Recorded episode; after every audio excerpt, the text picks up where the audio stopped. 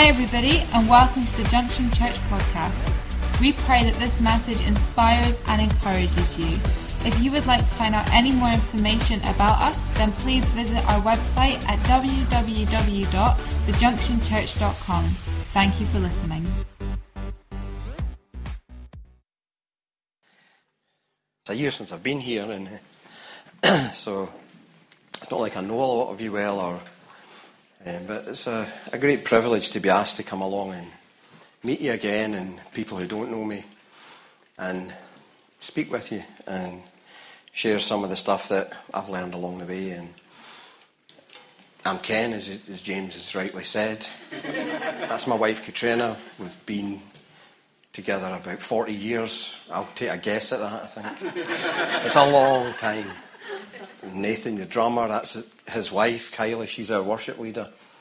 So it's a great experience for them to come along and see how, because, you know, Nathan says they do it very differently here. Um, so there's so much he can learn just by coming here because we're saying, get the good stuff here and bring it back with you. so there's lots we learn by coming here into a place that's, you know, highly significant to Aberdeen. And we're just starting out. we haven't quite been open a year yet.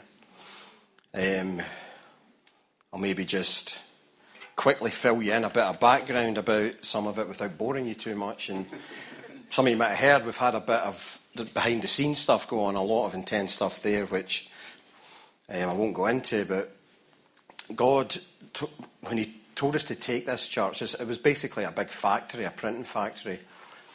And it was a mess. It was horrible. And, um, and we had to knock down, I don't know how many walls, 30 walls. And, and, and we took this on and we made it clear to people when we came from the old church that a lot of you will leave, but we've still got to do what God says. Some of you won't make it with this. Some of you won't be able to catch the vision of this. Some of you will just look and say, I ain't doing that amount of work.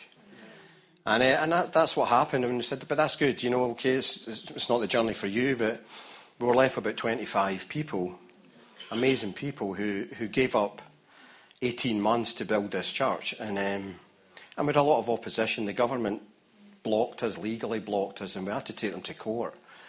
We weren't allowed worship for 18 months at all inside the building, even though we were still doing church sitting in this oil slick floor and everything. And, but we had to do it on a Wednesday night, and the only thing we could do was preach and then, you know, interact and try to prepare for what was ahead. And it was a long, difficult road, and it, we had no tradesmen in it, and, and they, were, had, they had to rewire the equivalent of about 10 houses and put central heating into about, I don't know how many houses it would have been in.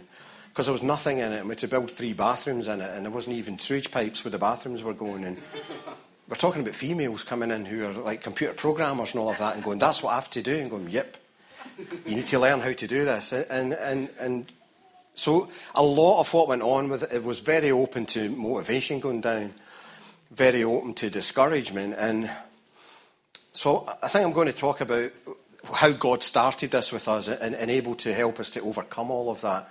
Because we all have discouragement that comes at time and difficulties to overcome. You have all been through a lot of stuff. You know, Kevin tells me stories about this place and I'm not saying we're the only ones that face difficulties.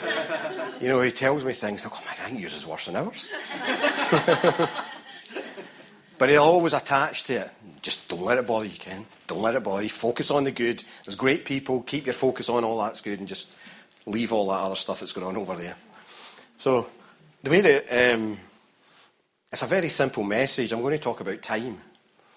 And um, some of you might say, well, I'm going to sleep now. But, but time is, is such an important issue because you don't get any more of it.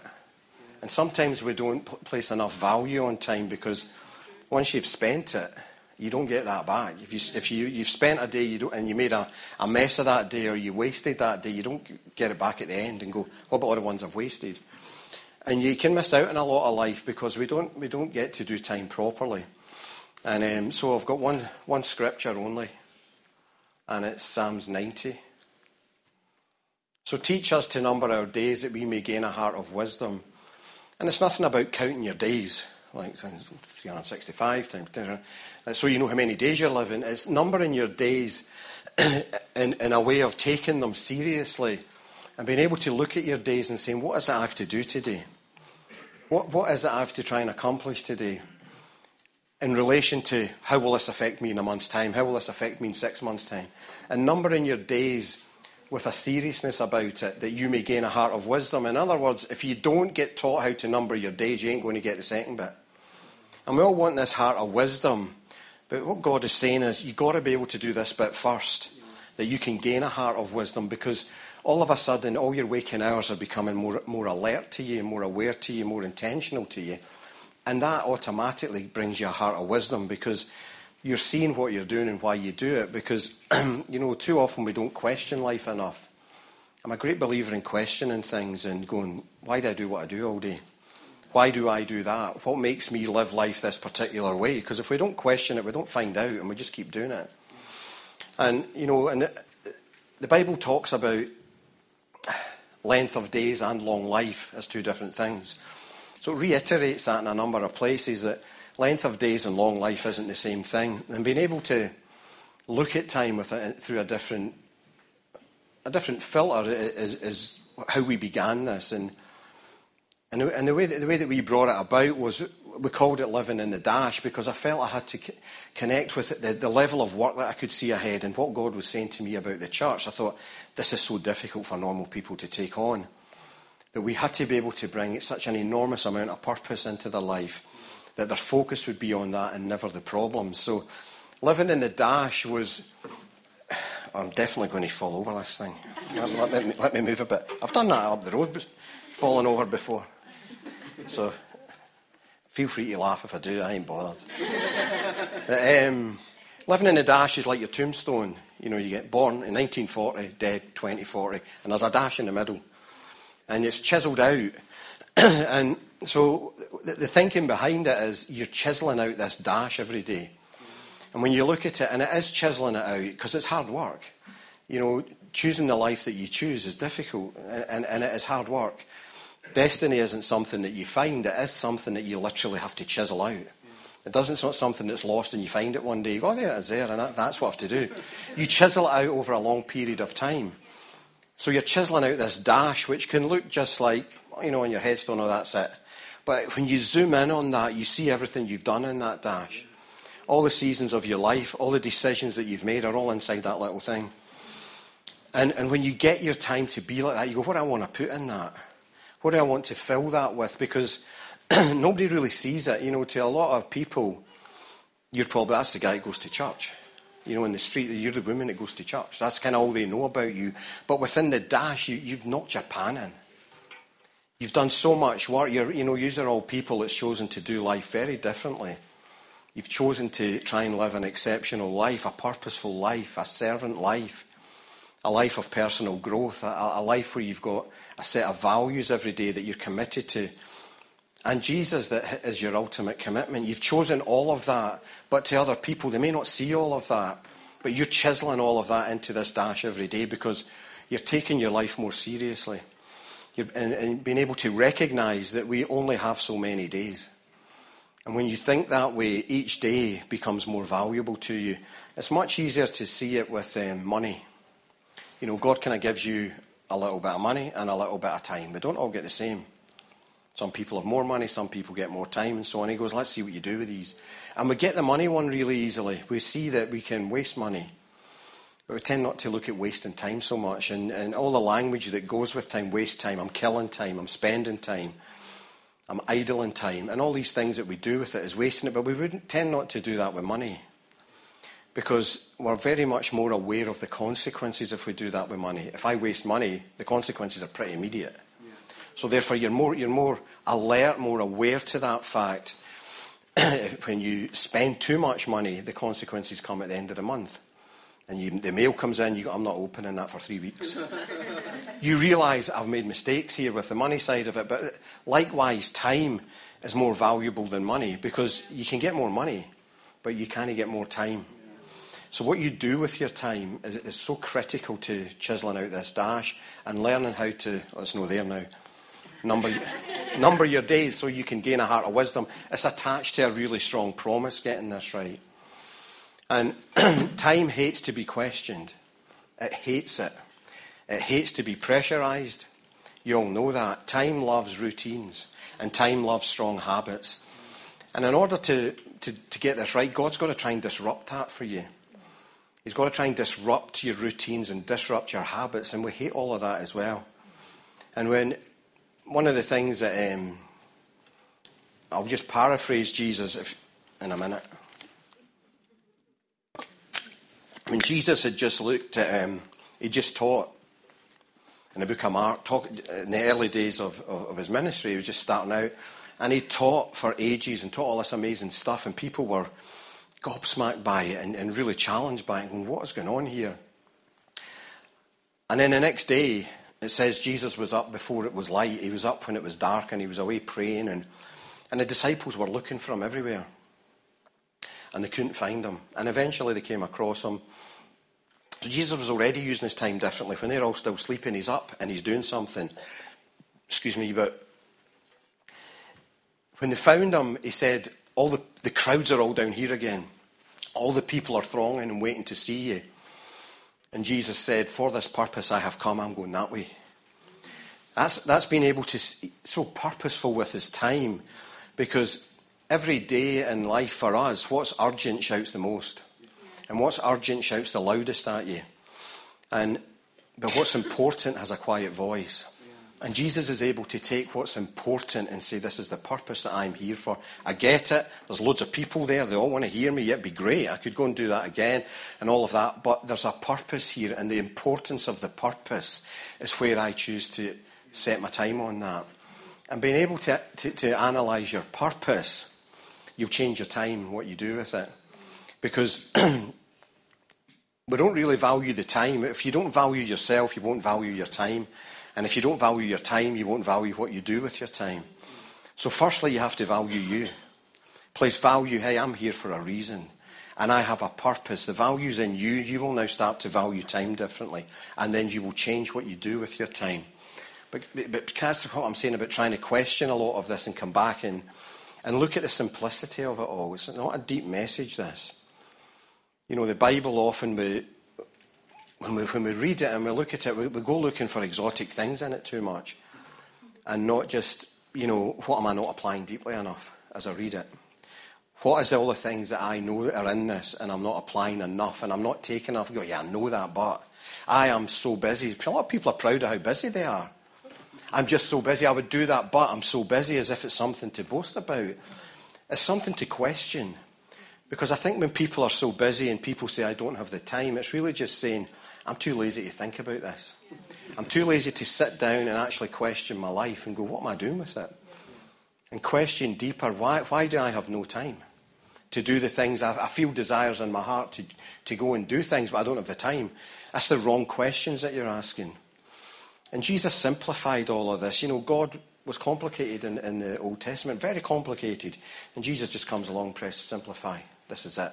He simplified all of God and took ordinary, normal people and taught them ordinary, normal stuff, life changing stuff. And sometimes we stop looking for that. And this is one of these things that this time thing totally changed our church and everybody in it. You know, if you were to talk to them after it, they'll say their life is like 400% different because of this. It is so impactful, but so simple, but so missable.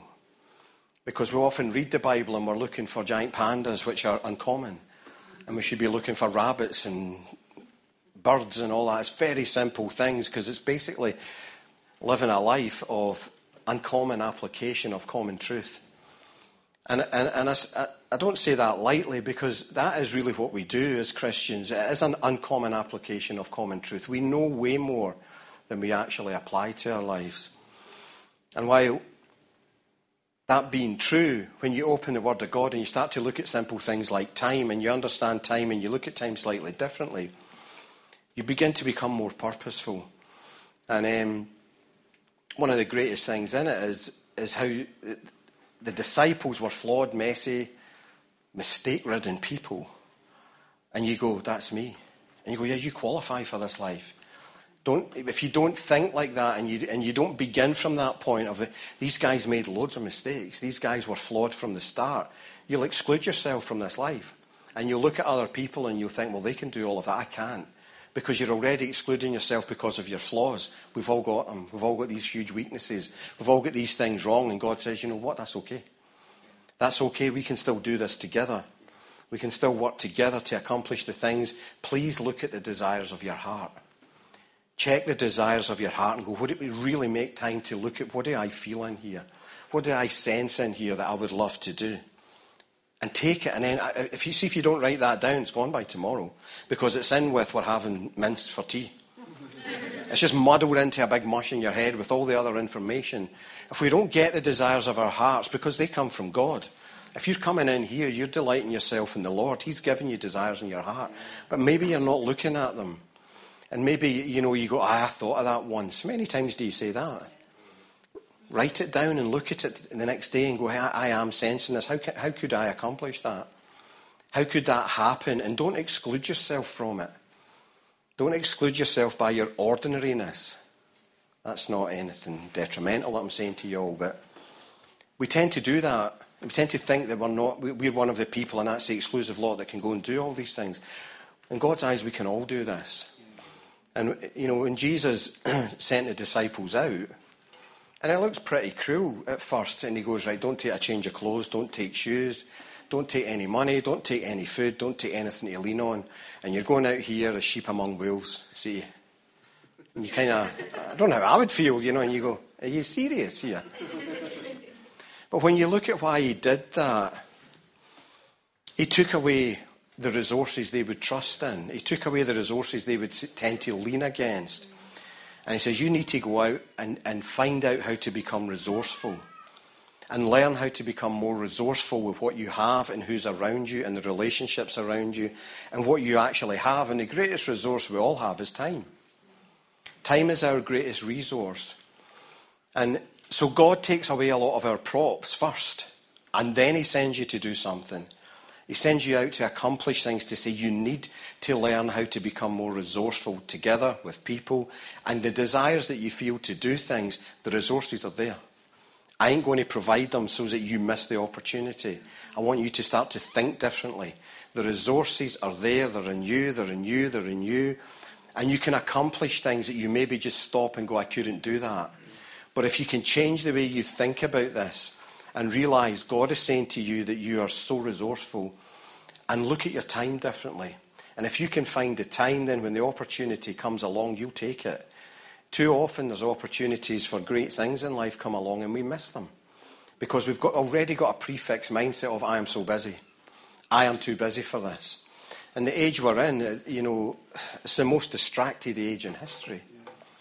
It's, you know, distraction is a multi-billion dollar industry and you've probably all got it in your hand, in your bag, and you go home and there's tablets and computers everywhere where companies are spending a fortune to grab your attention. To grab your attention for things that really is just giving you a lazy brain. And stopping you thinking about what's important and what's inside your heart and spending time to look at that and go, wow, I need to be still, hear what God is saying, right? Stop the distraction.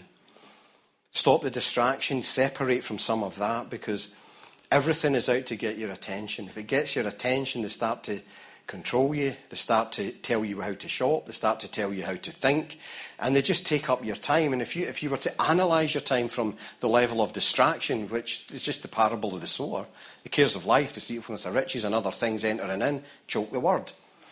And if you look at that, you would be astounded if you compound that over a long period of time how much time you could create and how much time you could use differently and how much time you could utilise in a new way just by looking at your time differently. There's a thing that we did in the in the church. I was noticing, you know, I would have lists of terrible chores to be done and stuff, and they would come in after their work and things like that to do it. And I was noticing people would select the ones they naturally liked, and I was looking at all of these horrible jobs are getting left behind here. Nobody's going to these. So we brought this thing in called Eat the Frog, where every time you come into the building, and, and I, I just went over and over this, have you ate the frog yet? Put that down, eat the frog, which meant go and do the thing that you don't want to do first. And the, the knock on effect of that in productivity was incredible, wasn't it? Eat the frog, you look at it and you go, I don't want to go and do that. But when you did that, there's a psychological thing happens when you, look, you utilize your time to do the thing that you procrastinate on and the thing that you put off. Because if you put enough of these off, all of a sudden you've got a lot of openness around your life. You've got a lot of incompleteness around your life. And that is like walking a parachute. It starts to slow you down and you don't know what's happening. Your life, your whole life starts to slow down because you've got open-endedness around. Things that you've verbally committed to but you've not finished, things, you, words that you've spoken, and your heart starts to get trained to say, we don't believe everything we say anymore. So you go to the greater things of God with all of your heart, and your heart goes, we don't believe that because of this, and this, and this, and this, that are all sitting there that you haven't completed, and you haven't used your time wisely, so you ain't getting this heart of wisdom because of the drag on your life. And then we wonder why a lot of things in the kingdom of God aren't functioning. It does just come down to uh, the simplicity of all of this. And um, so eat the frog. Have a look at what it could be. And when the guys started to come in, and it was great for me because they crossed this imaginary line where they all went straight for the frog. They just started to get this. This, okay, this, this changes the productivity in our life. When we actually take the things that are the most difficult thing to do, the thing we would avoid, the thing that we would hope somebody else would take, when we take that and do that first, we find we do everything else much faster. That's what happens. Your time is getting used wisely. Um, one of the things, so I'm awful thirsty. I'm used to the heat. that um, just with life in general and your time, and you know, Jesus talks about every idle word that we use, and it's quite scary what he says. You know that for every idle word we use, we'll give an account of it. And therefore, with our time and our interaction with one another and people, and he's really saying you've got, you've got to watch what you do with your time when you're standing with other people and speaking. And I think you know, one of the simplest changes in the use of time is to change your communication when you're talking to people because anything that's worth communicating is always under communicated. Always anything that's worth communicating should be communicated well, but we tend not to do that. And when you take God's example, God wrote the Bible, there'll be a big thick Bible somewhere in this room, and, and He over communicates in everything that He thinks about you. He massively over communicates, and He doesn't just go, and there's a sentence about, I, I love you, there you go. I approve of you. There you go. I think your potential is incredible. There you go. The whole book is God overstating everything that He thinks about you everything that He's recreated you into, He overstates it. He overcommunicates it constantly. So, you know, in, in taking God's example as to how, do, how does that change you? Changes you enormously. You can open it and get so encouraged by going, I, I feel like this, but God, you believe this in me. You so believe in me. And, and like James is saying, when he's up here, it, it digs you out a hole sometimes. And you don't know how it works. It just does. And God over communicates all the good things and under communicates the negative stuff. And we kind of reverse that a lot, and especially with people close to us. And, and things that should get over communicated are things like affirmation and love and acceptance and approval. All the times that people say, you know, in life, further down the line, I wish you told me that sooner. I never knew you thought that. I wish I'd heard that before. I so needed to hear that. I want to try and encourage everybody just to stop and have a think about what they do with their time when they're interacting with one another, because this tends to be the weakest, the people closest to you, who need to hear it the most from you, but you tend to communicate it the least to them. So to take your time and to look at your communication around, and, and you know yourself if you're breathing, you need encouragement. There's nobody doesn't every day want to go away feel, I feel great from that. One word, one sentence. And that is worth communicating, and therefore it's worth over communicating. But you have to be intentional with this because it doesn't, this busyness that we're talking about and, and the distractions of life and the urgent over here and the urgent over here, just talk, oh, wait a minute, I've not got time to talk to you about this, and you go away and you're over here and you're doing this next thing you miss the simplicity of all of this, the simple things that Jesus talks about that are, that are the important things, can just get swamped sometimes. And, and these are the things that are life transforming. These are the things that, that change people more than a preach will change people. You know, and bring, bringing a fresh context to a lot of that is really all that I'm trying to do. And you know, the broader the context we have to anything, the greater we can see the decisions that we make affecting it. And um, the, the, the wider the context, the more purpose there is to things. And, you know, we make so many decisions each day. Apparently, it's 35,000 decisions a day. And we're doing most of it just by visually getting distracted and not purposeful enough and not thinking enough. And, uh, you know, in context would be like, you know, these wires here are just a trip hazard to me. Right? There's, a, there's a pile of wires there. I don't know what any of them do. If I pull that out, I don't know what happens. I would look at the two ends. I don't know their name. I don't. It's just, it's just wires. So I could just throw them over there because I don't see any purpose to them. However, you guys would come up and go, if I take that and plug it in there and then bring that to there and put it there, that drum makes a noise. These all of a sudden, there's a new context to me for the wires, which I didn't know before. So they've got a different purpose. And when you get, if you could see your time like that with a context like this, your time will take a different purpose. And you're using your time all day. It's not something you need to go and find. You need to go and discover. You're waking up, you've got your time for that day. What do you do with it? What do you place in the dash all day? Because you, Jesus is into effectiveness. He's not into just doing a lot of stuff. He's into effectiveness and the simplicity of this and the simplicity of the language that you can use in relationships with one another is effective. It's as effective as anything. So that's basically the message, and I've made it by four minutes, which is highly unusual for me. Normally, that my alarm goes and I'm like another 20 minutes or something, and everybody's numb when they get up. I'm like, ah. So I was so aware of the time thing up here, like I need to not go over the time with this.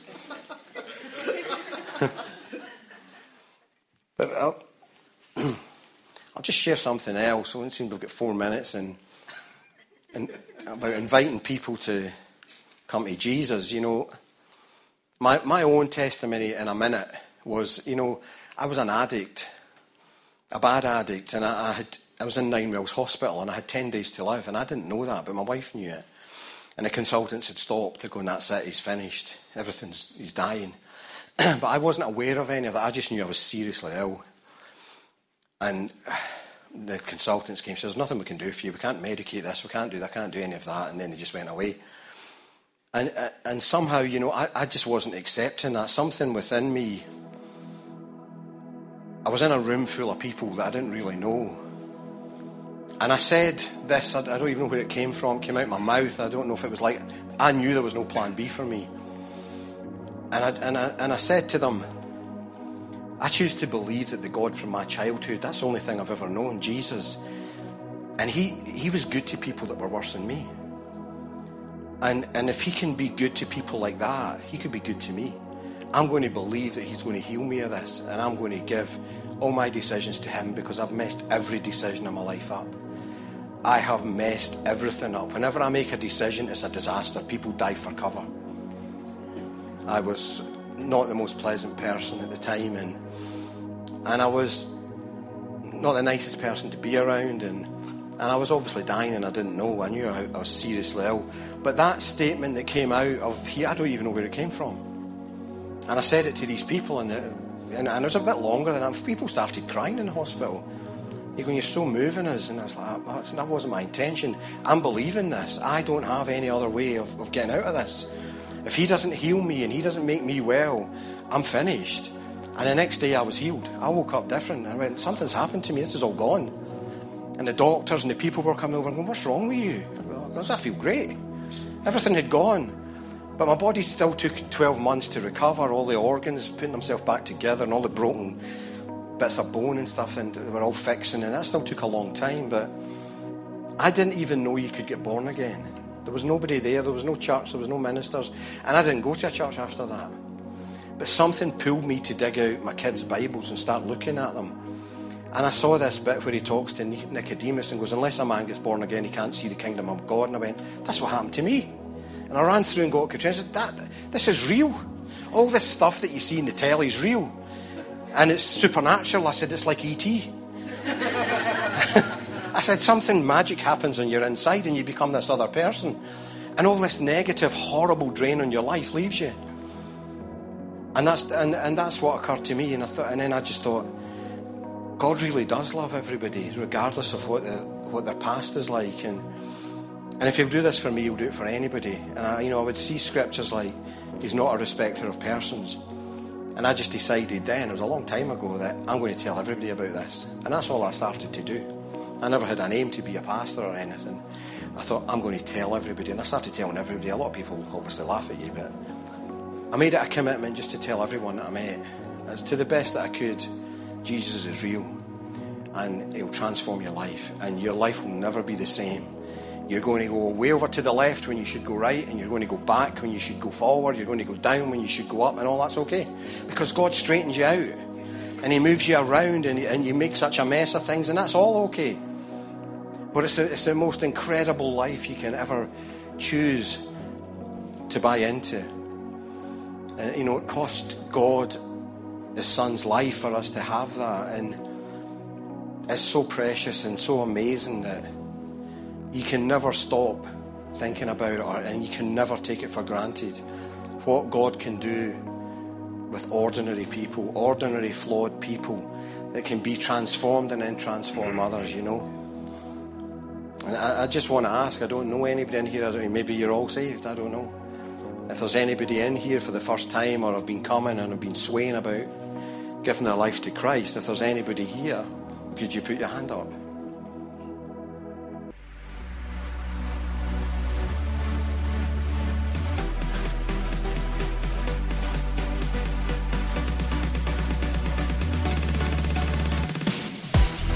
Everybody, and welcome to the Junction Church podcast. We pray that this message inspires and encourages you. If you would like to find out any more information about us, then please visit our website at www.thejunctionchurch.com. Thank you for listening.